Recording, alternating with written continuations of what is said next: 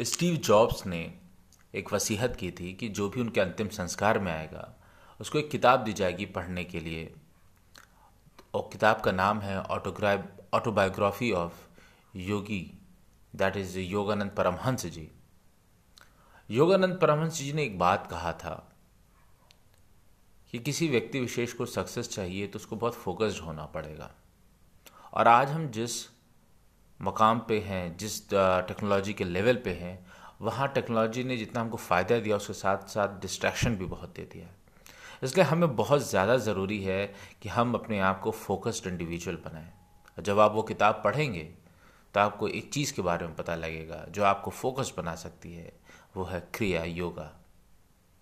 खुदा ने बहुत ही बेहतरीन चीज़ बताई है, जिसका नाम है क्रिया योगा। एक बार ज़रूर किताब को पढ़िएगा और क्रिया योगा को ख़ास तौर से।